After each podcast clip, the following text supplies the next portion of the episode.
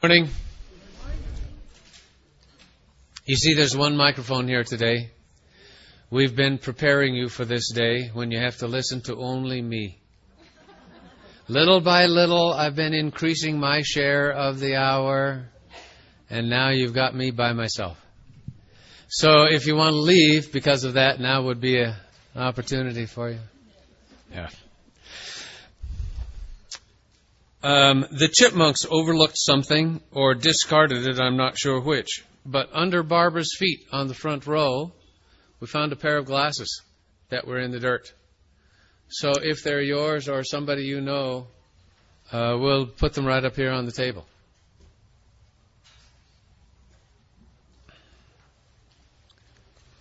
Uh, maybe I begin with a couple of housekeeping things. First of all, I confused some of you yesterday by a statement I made in response to a question, and I want to clarify it. It was my comments about bipolar disorder. Um, you know, the whole notion of mental health, which several of you have commented about, the whole study of, of how our human mind works is very recent in human history. We've studied the body, we, Human beings have studied the body for literally thousands of years. It has only been in the last several decades that we have begun to understand how the mind works. And we are learning huge amounts every year. So it makes any of us who have any acquaintance with uh, mental health issues, it ought to make us very humble. I certainly feel that way. And I, I don't want to come across as if I know everything there is to know about all of this.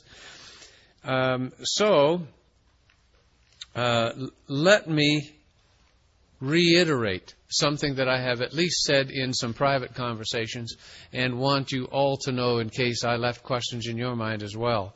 I did not intend to diminish the seriousness or the impact of bipolar disorder yesterday. Uh, the personal turmoil that it creates is horrific. Uh, we were uh, we were recently told about a woman whom we have known for a long time, who has uh, struggled with bipolar issues, the manic depressive cycles. She was recently diagnosed with stage four cancer. And she said to a mutual acquaintance, I would rather have stage four cancer with 18 months to live than to live with bipolar disorder. So I do not want in any way to pretend as if this is an insignificant thing that doesn't create personal pain and trauma in life. It drives many to erratic and irrational thought patterns and behavioral choices. Um, and even though the DSM manual, that's the mental health list of all the mental issues, even though the DSM manual has maintains two separate categories one for mood disorders, which includes bipolar disorder, and another for psychoses, which includes things like schizophrenia. Even with that distinction, any of those issues can create some significant turmoil and challenges in life. Not just personal pain, but family and society turmoil as well. Uh, the consequences of some of those erratic and what may seem to uh, people with um, some degree of mental disorientation may seem to them to be rational decisions and choices leave consequences that don't go away. Uh, we have talked with several of you this week who have friends or family members who have committed suicide. And you know better than Barbara and I what it's like to live with the in the aftermath of that with all sorts of questions and doubts about what I might have been able to do to prevent this. Was I in some way uh, an influence that discouraged this person so much they didn't know how to cope? What eternal consequences might this have? And that raises for me the most important and what was in my mind yesterday as a definitive distinction. I see a significant separation between short term human, our lifetime consequences to mental diseases and the eternal impact of whatever happens to us in this life. So, for example, I do not believe that suicide prevents a person from the opportunity of living for eternity with God. Hmm? That belief is taught by some. It is a long standing Roman Catholic doctrine that is based on behavior and works. It wars against salvation by faith. And a person who feels so disoriented and desperate that they would take their own life, either to uh, as an attempt to escape their own pain, or thinking that that would be a relief to other people who have to put up with them.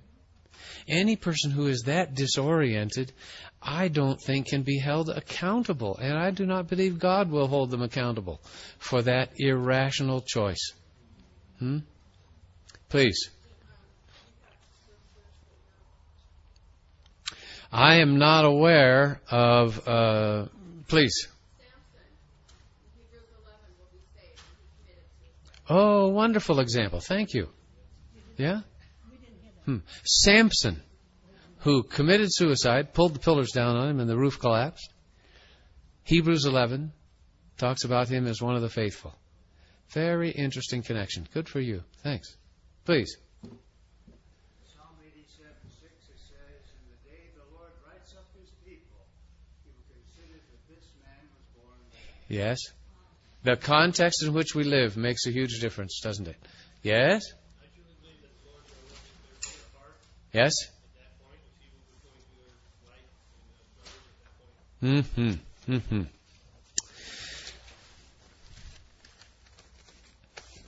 On the other hand, God's judgment, eternal judgment of them, doesn't take away the results of the consequences of what life here now means for us.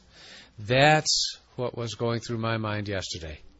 And when I talk about Anthony today, that's part of the background of that for me. Uh, and I, I, hope that distinction can be both uh, an encouragement and uh, bring some clarification for those of you whom I confused yesterday. Number two, bookkeeping thing. Speaking of books, here are some of our favorites on the subject of forgiveness. Do you know this La Sierra professor, uh, Lourdes Morales Gudmundsson? Pacific Press published her book just a couple of years ago. I forgive you, but we uh, we know we should. Why is it so hard?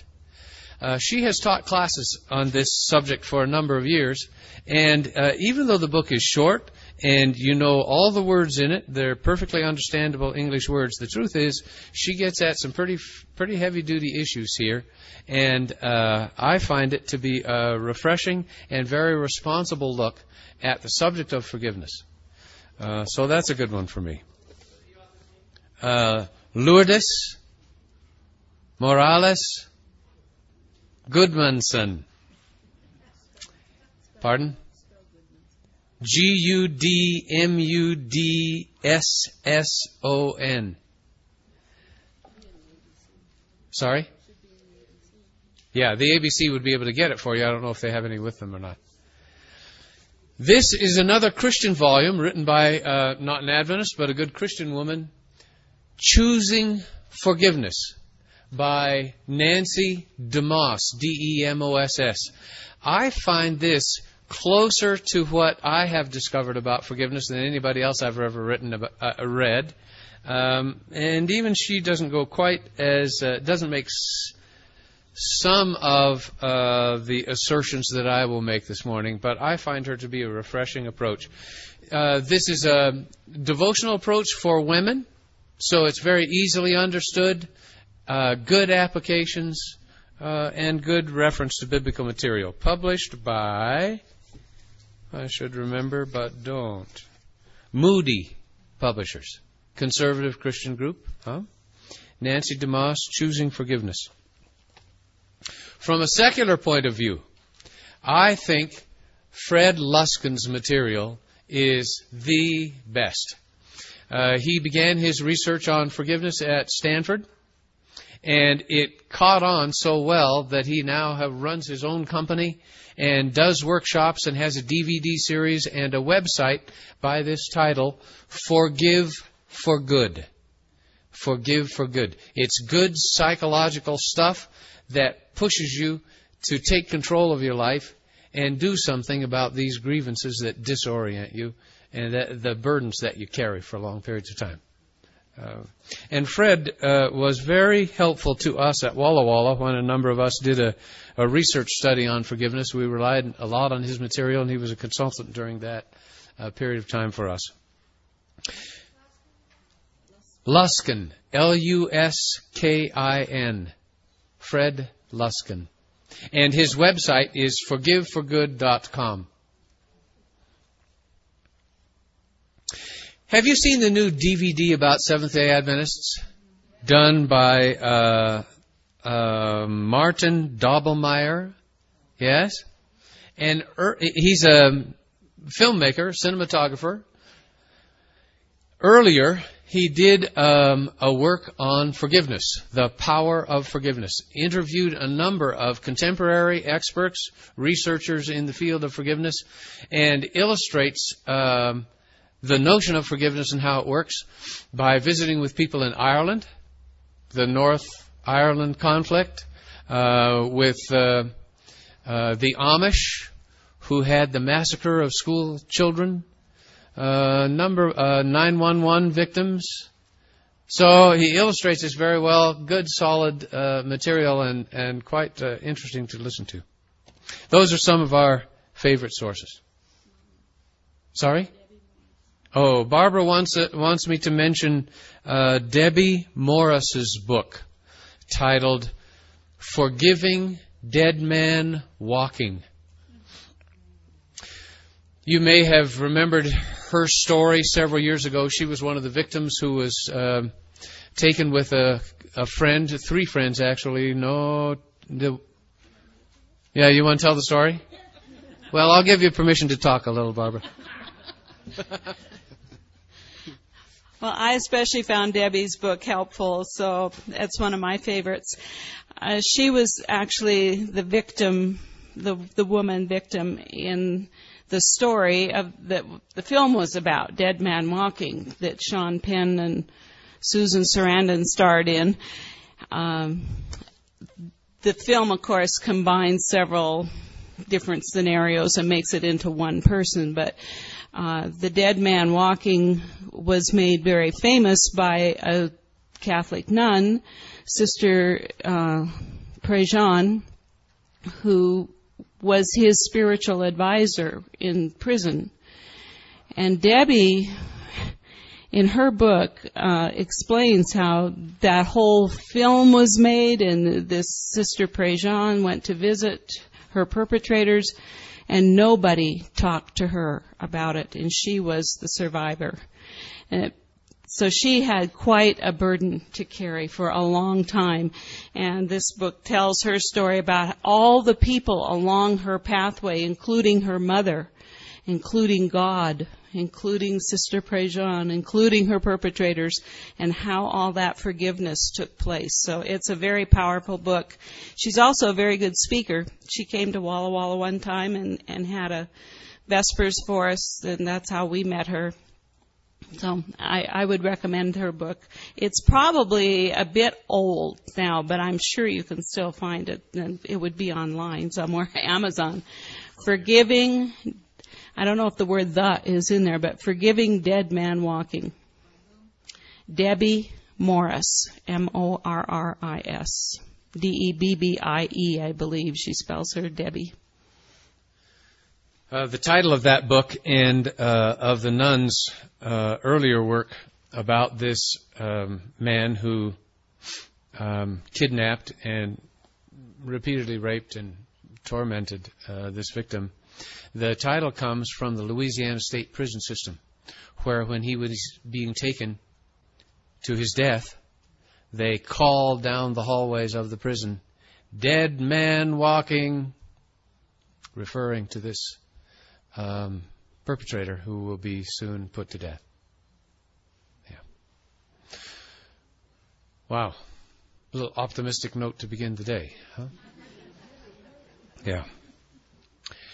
I do want to pray because what what what my intention to outline today is um, some definitions of forgiveness, how it is we can become forgiving people, uh, and what we can do about that, and what we have to rely on God to do for us. That's the intention of the rest of our time together this morning. So may we pray together? Lord God, you know the burden of each heart here. I uh, instantly ache when I think about what they carry. They need the Spirit and the touch of your presence to bring healing, a release of those burdens, and hope for the future. To that end, we wish the Spirit's interpretation of my attempts to describe what has become a wonderful reality. Thank you. Amen. Becoming a forgiving person is a gift, not an accomplishment. Was that clear from my story yesterday? I believe forgiveness is a gift, not a goal for me. And there are several things that make it difficult for us, challenges that stand in the way of our uh, becoming those kinds of people who experience the peace Jesus talked about, recorded by John I've told you these things so that you'll have peace in the midst of trouble. Several things can stand in the way of our experiencing that level of peace and contentment. One of those is reality. This world is not a nice place. It is not always gentle. It is not always kind. It is certainly not always fair. And we do not always get what we deserve. And that's not only true for the mercy side of things, it's true for the justice side of things too. The realities of this world place us in situations that we would like to forget we don't like to remain locked into miserable memories. Our wish to escape those makes it tempting for us to ignore or deny the realities in which we live. So, reality is one potential barrier to becoming a forgiving person because I believe, as you'll hear me say later on, that you can't forgive until you face reality. A second challenge we face is our own anger. I even call it rage in some cases. Probably not many of you can tell stories like I could about my growing up years and the struggle I had with my temper, uh, my being much more heavily endowed with a good strong dose of that than anyone around me, and certainly that I needed. At about the age of six, I think it was, my grandmother took me aside one day and had a pivotal a visit with me about my temper. And she prayed for me. And for many years, I did not experience uh, the level of hostility and frustration and rage that would sometimes flash out of me that I had before. I think God helped me. And you heard me yesterday say that after Shannon was killed, that did not come for several months till I had worked through a lot of my grief. The sadness side of the coin was dealt with pretty thoroughly. And then came the rage. And ever since then, I have been much more keenly aware of my uh, flashes of anger than I had been for years. Our anger can get in our way and can so consume us with our ourselves that we're not present or able to let go of the, those who create the frustrations for us. We get so caught up in that very destructive, miserable cycle that it just destroys life around us. After uh, hearing a little conversation about this topic uh, one time, our daughter told us about a television show that it reminded her of, and uh, we got a clip from that TV show as an illustration of how destructive anger can be.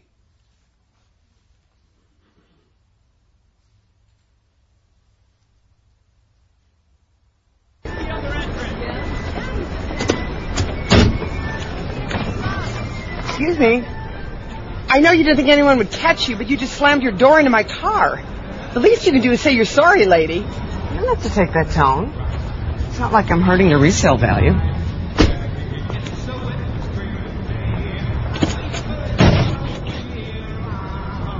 I'm sorry.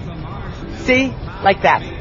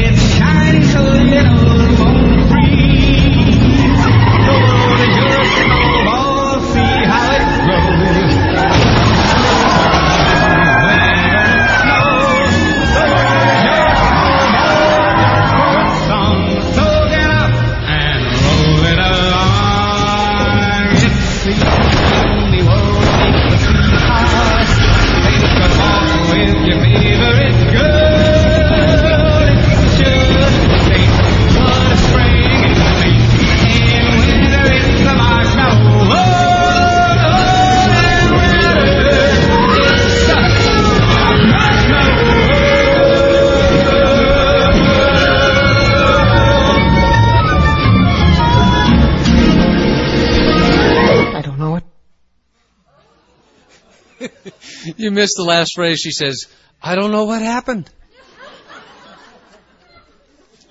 It, it makes the point, doesn't it? Wow. And so easily we find ourselves doing that. It launches us into the stratosphere. And we no longer have rational control over what's happening to us. So rage is one of those barriers to forgiving. Another, and I'll stop the list at this one, another major factor that is a significant barrier for us in letting go of hurts and forgiving other people is revenge. Revenge. I mentioned the other day uh, the old Irish toast. Here's to my enemies' enemies. Let somebody else get them. We want that taken care of. They deserve to feel like I feel. Someone has said that uh, revenge is like drinking a glass of poison and waiting for the other person to die. It kills us. It poisons us inside. It destroys the happiness and peace we would like to experience personally. We're miserable to live with. Revenge just does not work. An illustration of this one came to us uh, via, uh, again, a friend who heard us make some comments about this subject and told us about a movie, fairly recent movie titled The Interpreter. The story is about a family in South Africa, in white South Africa, before um, the country was uh, restabilized. Mandela was still in prison. Racial tensions were extremely high. And this white South African family uh, came under attack by um, the South African people. The mother and father in this family were murdered, and the children escaped. One daughter ended up coming to America. And through a sequence of events in her life, became an interpreter, a language interpreter at the United Nations in New York City. Part of the movie focuses on the visit of the African leader who took over the country after uh, after the whites were taken out of power. The president of this country was coming to visit and make a speech at the United Nations. The Secret Service heard that there was a plot against his life. And in researching this, they discovered that this woman, her family was killed by this current African leader's uh, forces, military forces. He was responsible for her parents' death. And they presumed that she was the one who was plotting to kill him while he was at the UN. In this scene that we want to play for you, she is confronted by uh, a Secret Service agent, played by Sean Penn, and she, played by Nicole Kidman, um, is faced with the question of why they should not suspect her as the perpetrator of this plot. Hmm? So that's a little background now to an illustration of how revenge can be so destructive.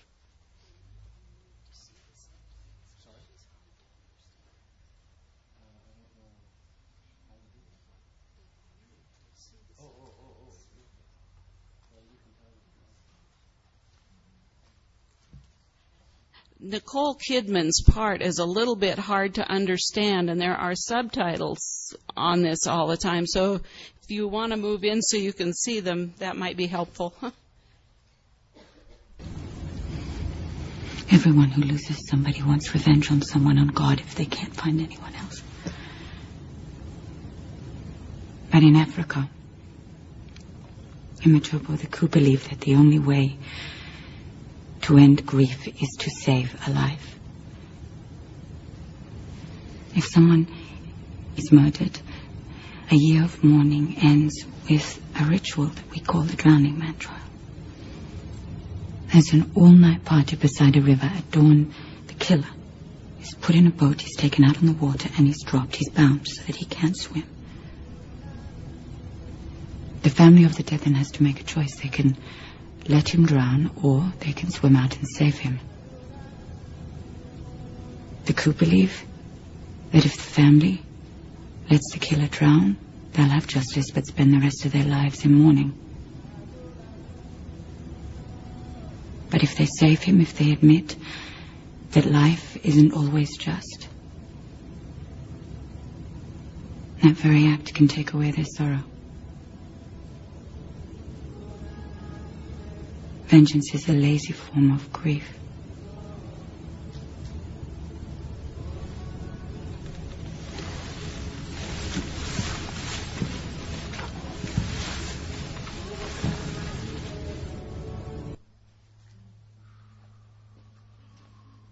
You catch that last line? Vengeance is a lazy form of grief. Uh, I don't. I, I don't spend much time with Hollywood productions, but that is a classic statement. Vengeance is a lazy form of grief. The movie is titled The Interpreter. The Interpreter. So, we have a number of things to overcome barriers that try to prevent us from being in an environment in which forgiveness is a viable possibility. There's another thing that makes it discouraging uh, for us to think about forgiving. It is because we so easily and often misunderstand what forgiving is. So let me retrace for you, first of all, some categories of things. The, the labels on them I've made myself, but the categories of uh, of these definitions rise largely out of the Truth and Reconciliation Commission in South Africa. How do we bring these two populations of people, the blacks who have been held down for so many generations, and the whites who now are losing and have lost power, and the bloodshed and struggle between them? Bishop Tutu, you know, that Methodist minister, uh, facilitated a kind of uh, reconciliation among those people and did it in some very specific and concrete ways. One of those ways was by reinforcing an accurate understanding of what forgiveness really means. First of all, several things that forgiving is not. First, forgiving is not forgetting. We, we hear the little old adage, forgive and forget. We even, as Christians, sing about that. Wonderful, wonderful Jesus, He will forgive and forget. This is the hope of the sinner when Satan's trials beset, etc. It's a wonderful message spiritually, but at a human level, it could create chaos for us. If we if we forgot about all the bad things that happen to us, then we run away from reality, like I mentioned earlier. And escaping reality does not solve the problem. Let me tell you about a woman I got acquainted with. By the time I knew her, she was in her Mm, I guess we first got acquainted when she was probably in her 30s. By the time mm, the, the incidents that became most telling for her uh, recurred, she was in her 40s. While she was growing up as a child, she had been severely physically abused by her father, whipped and beaten, demeaned made to feel absolutely worthless. She spent hours of her day hiding under a porch at the entrance of their house, isolated from everybody. And in adulthood, when she began to have her own family and her own daughter came to be two, three years old, some of these memories started to resurface for her we're we're knowing now that that's a f- more than an occasional occurrence. That some of our bitter childhood days come back to us when our own children come to that period of time. These memories were so severe that she had ignored them for decades, had not thought about them, wished they would go away, tried to forget them. But when they resurfaced, they absolutely paralyzed her adult life and it was not until she was willing uh, to look clearly at them and to re experience those things that she came to the place where she could let go of the pain and move on with an adult life. So, forgiving is not forgetting. Number two, forgiving is not condoning. When you forgive someone for an offense, it does not mean that uh, you think there was nothing wrong with that offense, that you're condoning it as a good and upright action that you, for some reason, were hurt by, but you shouldn't have been. No, we're not saying it condones that behavior at all. We saw a little illustration of this not long ago. We were uh, at a gathering with a number of families, several of whom we didn't know before. we observed a mother and two children. Uh, the children were close enough in age that there was a good deal of uh, rivalry between the two of them. And at one particular moment, evidently one of them had done something hurtful to the other.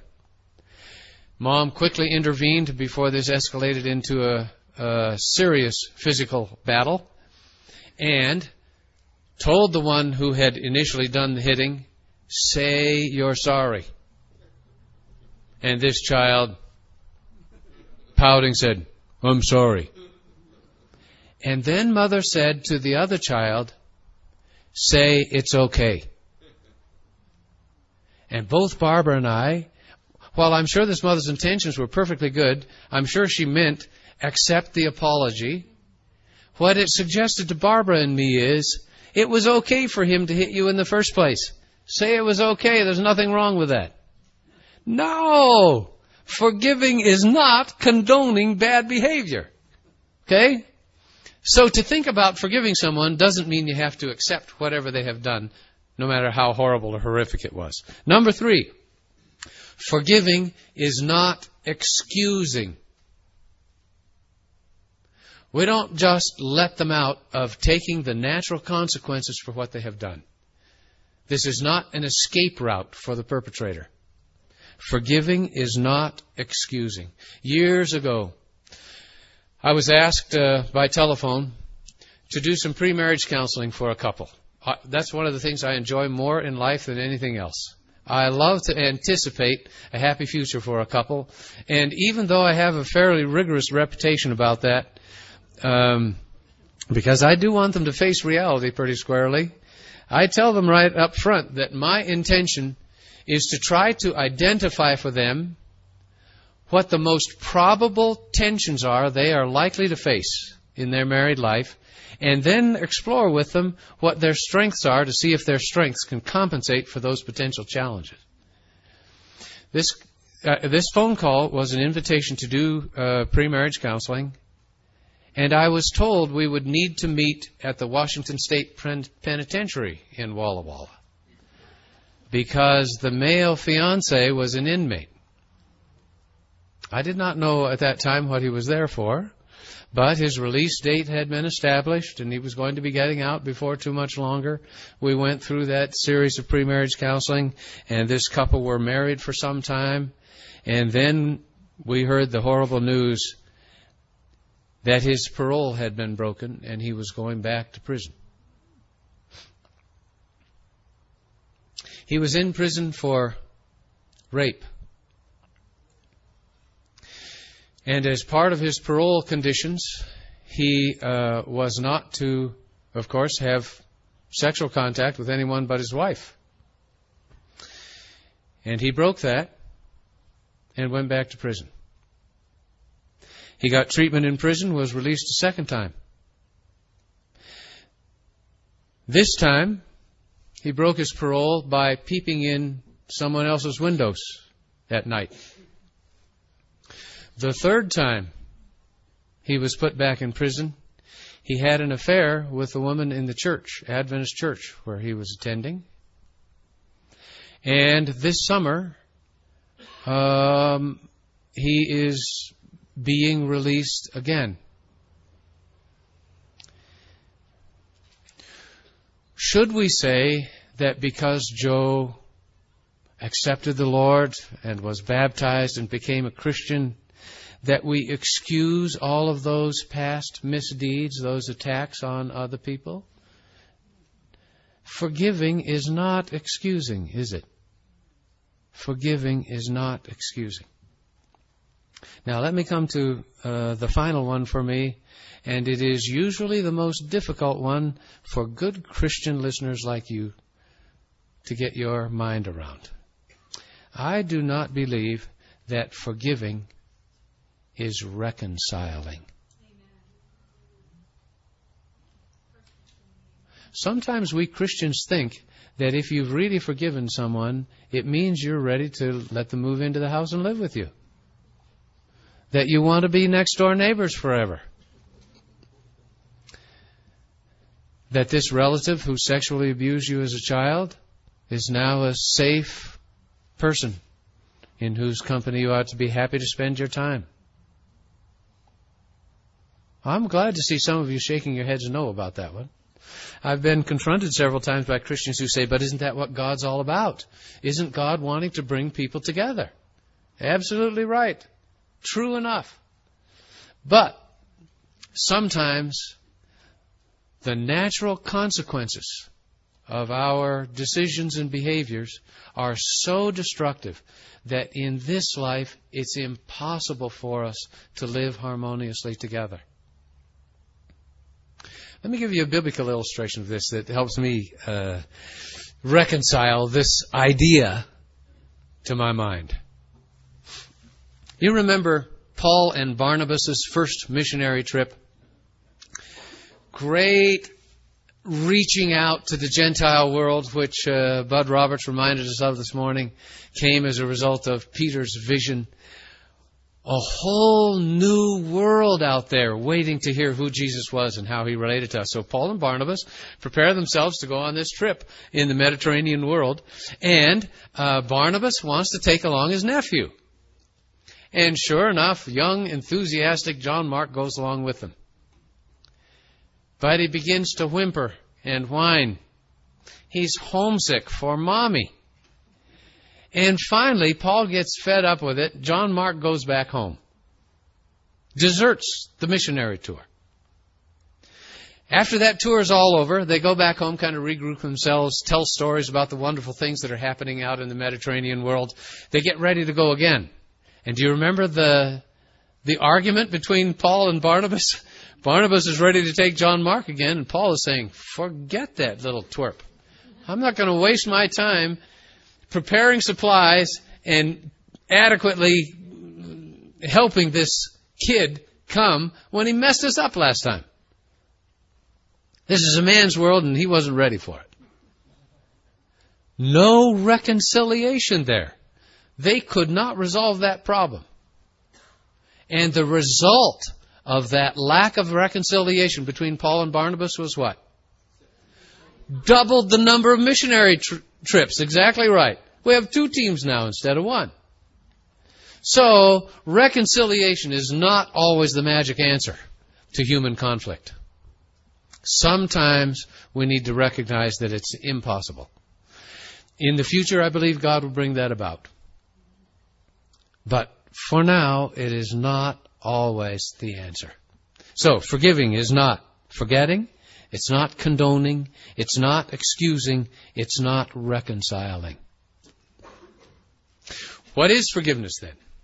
Forgiving, I would say, first of all, begins with facing reality. We overcome that challenge to forgiveness and we accept for ourselves what happened to us. We experience our hurt.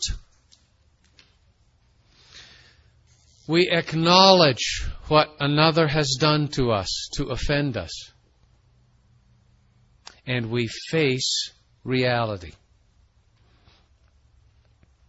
Number two, forgiving is confronting the truth. And as often as possible, I think it is healthy to confront the perpetrator. Not to avoid the source of pain. Now, that isn't always possible.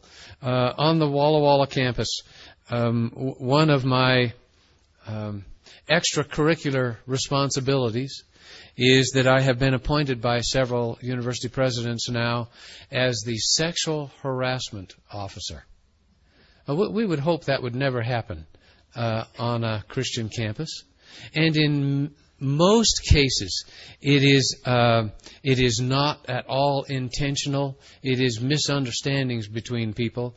But the truth is, it raises tensions and stresses. And particularly when one person is in a supervisory or responsible position and another one is in a subservient position, it is extremely difficult for those two people to try to work out that difficulty between them. Sometimes we need an arbiter, uh, a go between, an advocate. And sometimes direct confrontation may not be possible, but I, I would encourage us to do that whenever it's feasible. Uh, overcome our hesitancies and approach that perpetrator with our pain. You know, the the contemporary the contemporary psychological world has all kinds of very good and stable advice as to how best to do that. You use I messages, not you messages, instead of saying, You jerk, this is what you said about me and it was not true. You use I messages and you say, I felt very hurt when someone told me that you had said such and such. Huh? So many of those good human uh, approaches we can use, but confronting the truth is an important part of forgiving. Third, forgiving is expecting consequences. It is accepting consequences.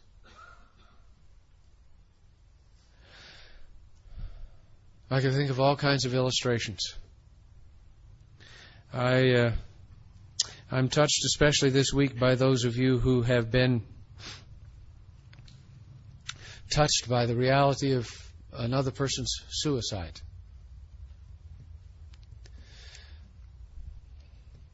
Part of dealing with that truthfully on our own is accepting the reality of what happened, not minimizing it, and I'll come in a bit to talk about some tangible ways we can, I think, go about coping with the truth. But we must face the truth.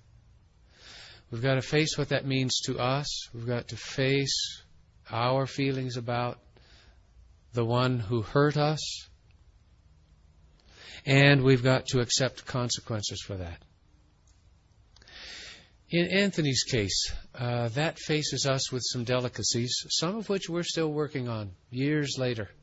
Uh, yesterday, you heard Barbara and me talk about uh, the different ways in which we approach the uh, our understanding of what may have motivated Anthony's uh, killing of Shannon.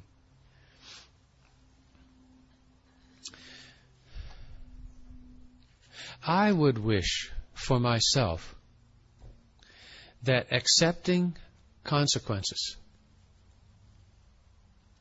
might apply more to me than to Anthony. By that I mean if I get fixated on making sure he gets what he deserves, that he is locked up for the rest of his life, or that he has electrical energy or a dose of medication that will kill him forever, if I fixate on that, then I'm locked into the rage and revenge stuff, which prevents the real forgiveness. I don't want to do that. Another way to express the negative aspect of that is to talk about these types of justice. Uh, the theoreticians who write about this have identified three types of justice uh, that I, have read about. One, uh, and the most destructive kind, I think, is what is defined as retributive justice. You know the word retribution. We want to take it out on these people. Retributive justice. Uh, sometimes, I think you probably said this, Barbara, uh, that when people say, we want justice, what we really want is revenge. Huh? And that's retributive justice. Uh, the next level of justice that I would still hope I could mm, avoid is defined as punitive justice. These people deserve to be punished. So, in the legal system, we define uh, scope of sentences for various crimes. You steal my pencil, you get rapped from the teacher. You steal my automobile, that's grand theft larceny, and you're liable for X number of years in prison, etc. Huh? We have a certain amount of punishment that is allocated depending on the severity of the crime punitive justice. But the problem is that if you only get punitive justice at the end of serving the sentence, there may have been no change whatsoever in the in the criminal, in the perpetrator. So you may not have accomplished anything for society at large, but only that they have paid their debt to society. You know that phrase. Huh? So I'm not very enamored with punitive justice either. I'm more intrigued with the third level that theoreticians define, and that is a level called restorative justice. Uh, in the 70s, in the penal system in California at least, uh, there was a significant amount of attention paid to that. Prison was not intended simply to be a warehouse for people who were serving their time, and we were anxious to get them out whenever we could without worrying at all what happened to them while they were in prison. But a significant amount of resources and energy was spent doing what we could to try to elevate the moral capacity and uh, human sensitivity of these people so that when they went back into society, they would be able to live as good, solid citizens. That makes good sense to me. You restore people to a healthy way of life. Restorative justice. But even that doesn't satisfy all my wishes for justice. If I'm going to accept consequences, how do I ever come to trust? Oh, 1025. I could tell you long stories about this stuff, couldn't I? I, how do I ever come to trust uh, Susan Aitken, for example? Do you know that name? One of the Manson family women. I remember seeing her in church one Sunday morning in prison in California, and I was absolutely stunned that this woman, who would have been part of the kind of massacre that she participated in, would be coming to church on Sunday.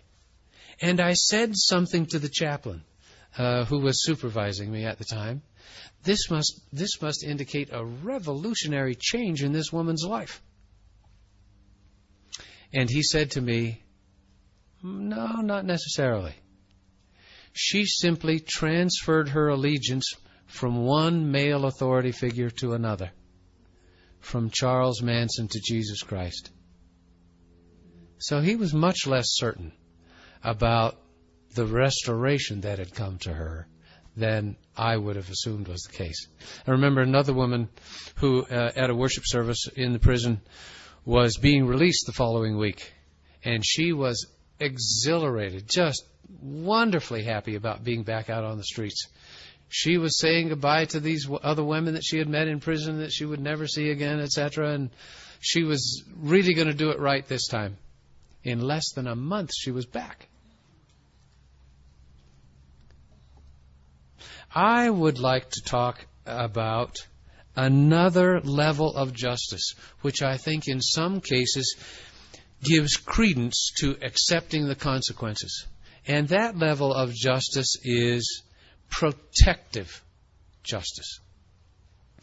There are some crimes which are so horrific, and our ability to accurately assess the transformation in prisoners is so limited that society needs to be protected indefinitely from those people.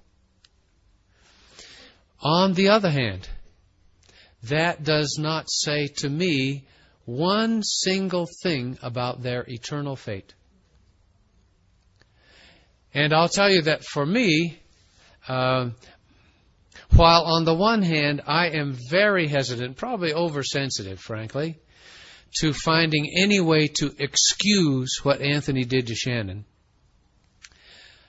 I think and who knows for sure ahead of time, but I think I am ready as I anticipate the possibility.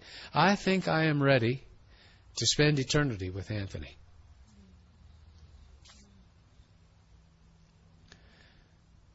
That, it seems to me, is the, is the ultimate mark of what God has done for us as the victims. Can we come to the place where, in a perfect environment, where this person's background has been taken into account, where uh, their willingness to surrender themselves to God is recognized, where they have accepted God's gift of salvation to them, in that kind of environment, are we ready to be content to live with them for eternity. Huh?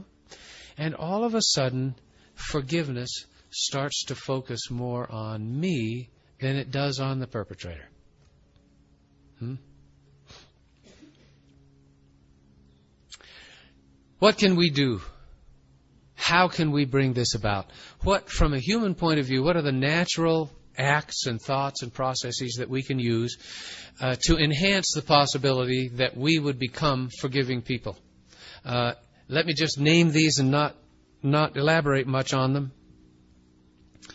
From a human point of view, we can number one reframe our understanding of the situation. Barbara's a little better at this with Anthony than I am, I think.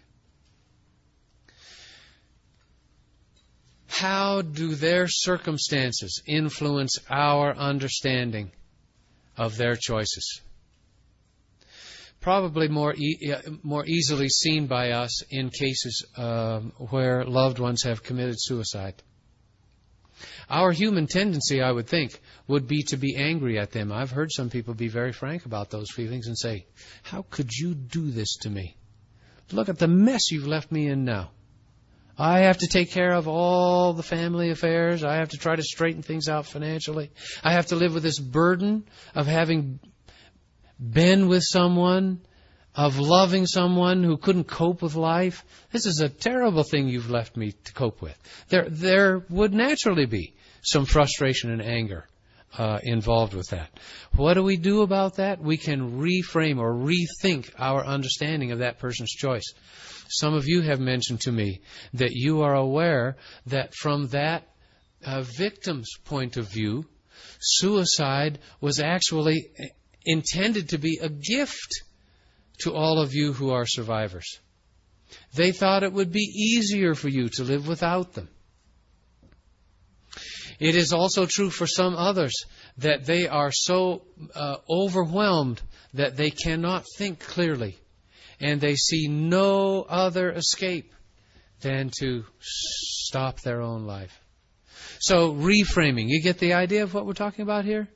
You look at the circumstance from the other person's point of view. Number two, you restore an attitude of love toward that person. But if we had lots of time, we could talk about this for a whole week in itself.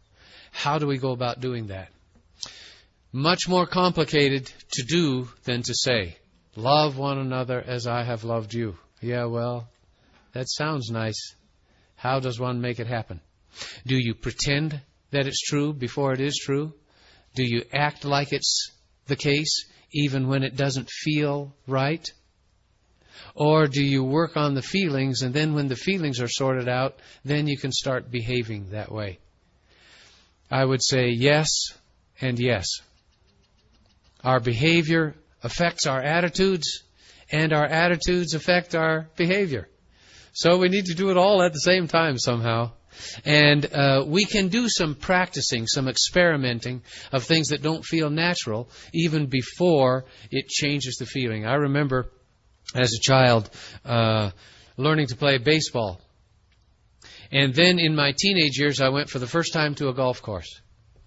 Any of you ever make that transition from swinging a baseball bat to swinging a golf club? The way they told me to swing a golf club was absolutely clumsy. It would not work. I knew it would not work. It was impossible. You can't hold your elbow against your side and swing a club well. You can't, uh, etc. Huh?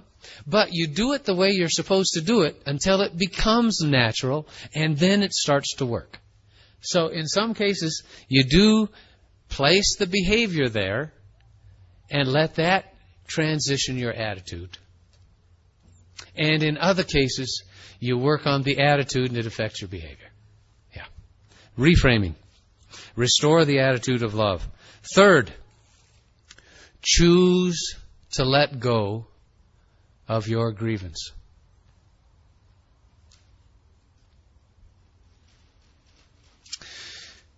Many human relationships revolve around who has the power over the other person. Who is in charge here? We, I, I mentioned to you the sexual harassment things where one person who is a supervisor or a teacher has some control over the destiny of another, and that other person feels powerless in that context. Hello, Ojeda, I just see you. Uh, yep. We got to have a hug, Dulce.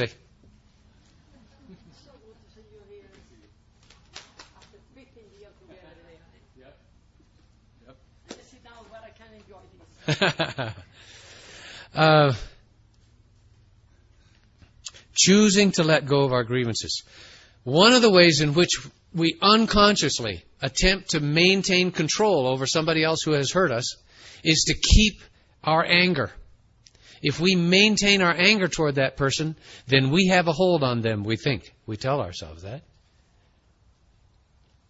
The truth of the matter is, the longer you hang on to your anger, the more control they have over your life. It works the opposite of what it seems like to us. So we need to practice choosing to let go of our grievance. Uh, in the old style five day plan to stop smoking, one of the things they emphasized over and over and over again is that smokers need to say many times every day to themselves, I choose not to smoke. You've taught some of those classes or been through them, I'm sure. I choose not to smoke. I had a church elder uh, in a congregation in Oregon who used to teach these classes with me. And he would tell people who came to the class that there were times in his life, 17 years after he had never smoked a cigarette, when he would still reach into his pocket, wanting one. And he had to continually tell himself, I choose not to smoke.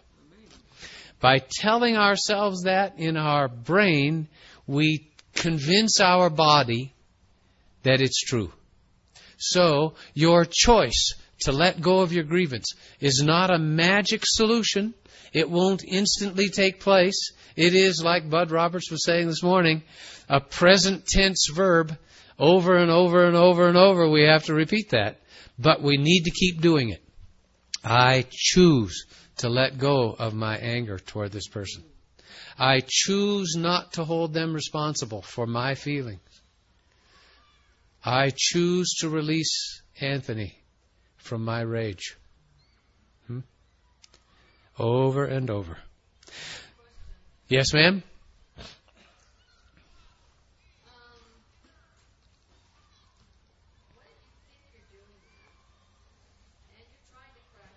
Yep.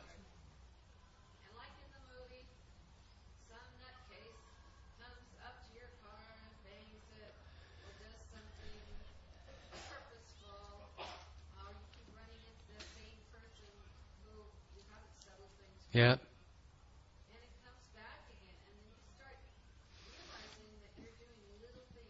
Yep.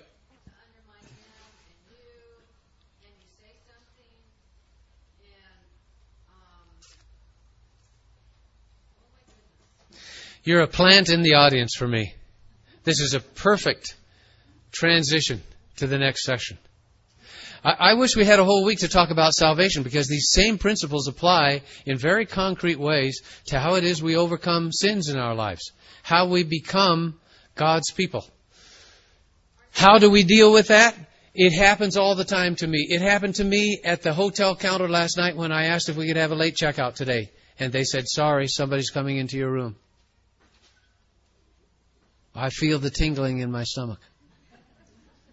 This is, this is humiliating that we are so easily irritated, isn't it? But it does come rushing back. What do we do? And there are some cases that are so severe and so difficult that the human things are not adequate. That's why I love what Fred Luskin suggests, but it's not enough for some of us. Some of us can't do it by human will alone. We need some miraculous help. So what is it God suggests to us? I want to get through this, and then we'll see if we have time, and if not, I'll be glad to visit with you afterward. What does God suggest we do about learning to become forgiving people?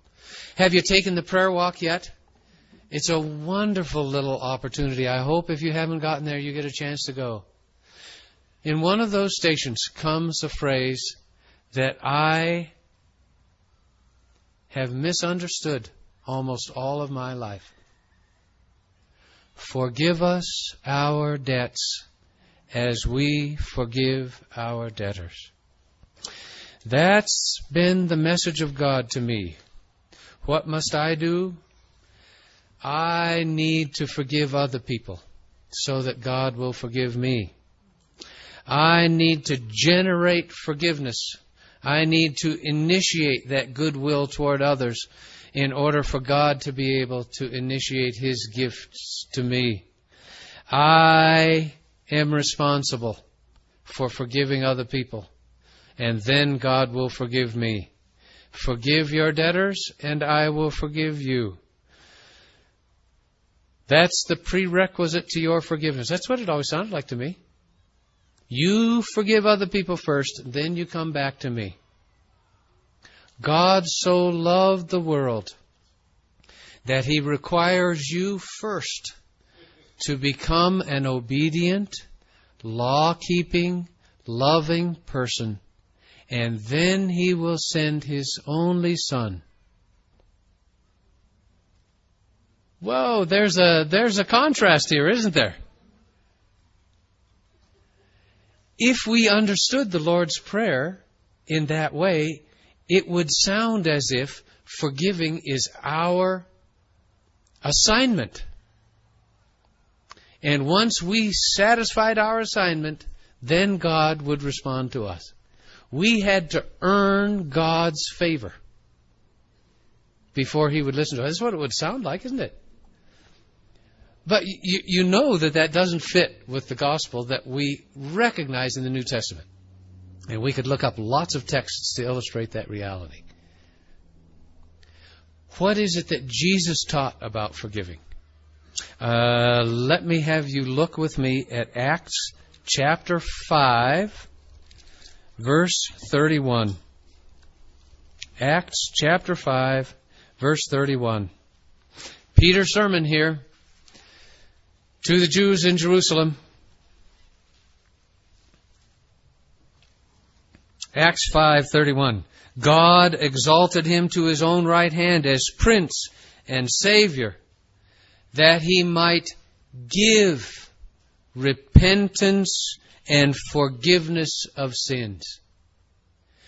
Jesus' job is to give forgiveness and to give repentance. It isn't something we generate or initiate. It comes from God.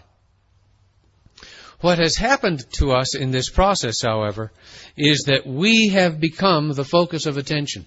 When we cannot forgive, regardless of all the things we try, we then become the person with the problem.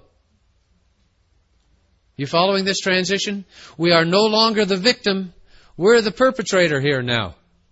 We're the ones who are causing the difficulty. And God deals with us first. God gives us repentance. And then He gives us forgiveness. So, our task when we recognize we are not forgiving is to face the reality about ourselves. And that's what that Sabbath morning in church did to me. It wasn't just the little things I had done, it was who I am at the core of my identity. I am a despicable, vengeful, angry human being in desperate need of repentance and forgiveness from a loving God. So I face the reality about myself. I accept God's gift of repentance and I accept God's gift of forgiveness. And then, final text. I'm sorry I get so carried away, but I love this subject. You just might imagine. Luke 24. Luke wrote the book of Acts too, you remember? So he's the one who records Peter's words and attributes Jesus as the source of repentance and forgiveness. And Luke also in his gospel, uh, chapter 24, describes the story about Jesus appearing to his disciples after his resurrection. And I'm going to go right straight to uh, verse 45. Then he opened their minds so they could understand the scriptures. He told them, This is what is written. The Christ will suffer and rise from the dead on the third day, and repentance and forgiveness of sins, same phrase, right? Jesus himself saying again, repentance and forgiveness of sins will be preached in his name to all nations, beginning at Jerusalem. Note the next phrase, you are witnesses of these things.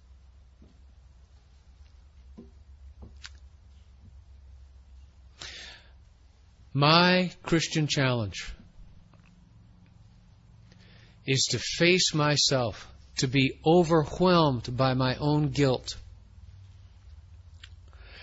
to accept God's gift of repentance for who I am,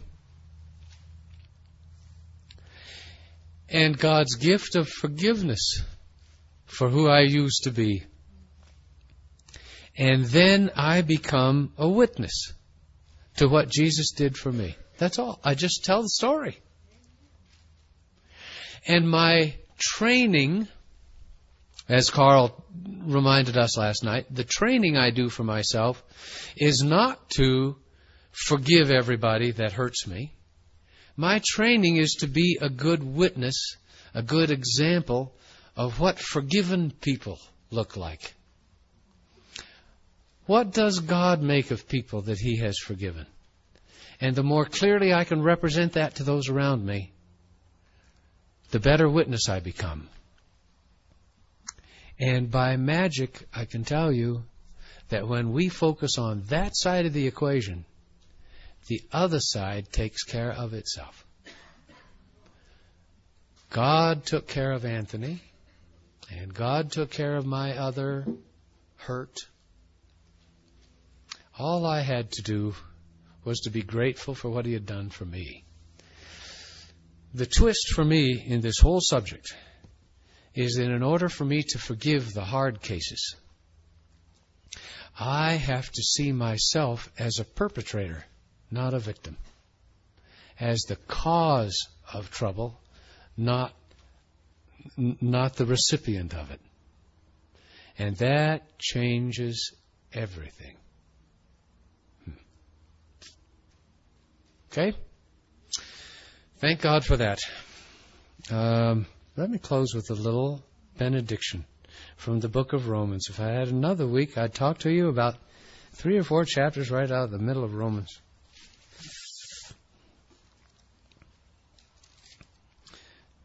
Where did we find this this morning, Barbara? 15? 13.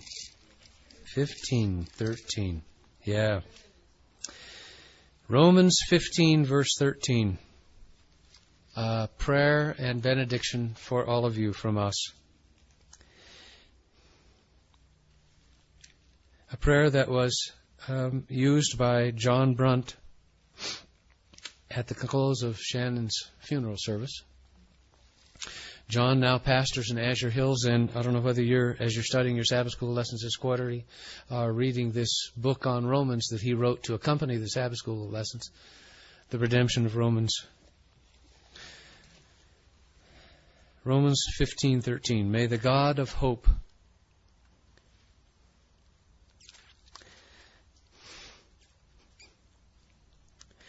fill you with all joy and peace as you trust in Him,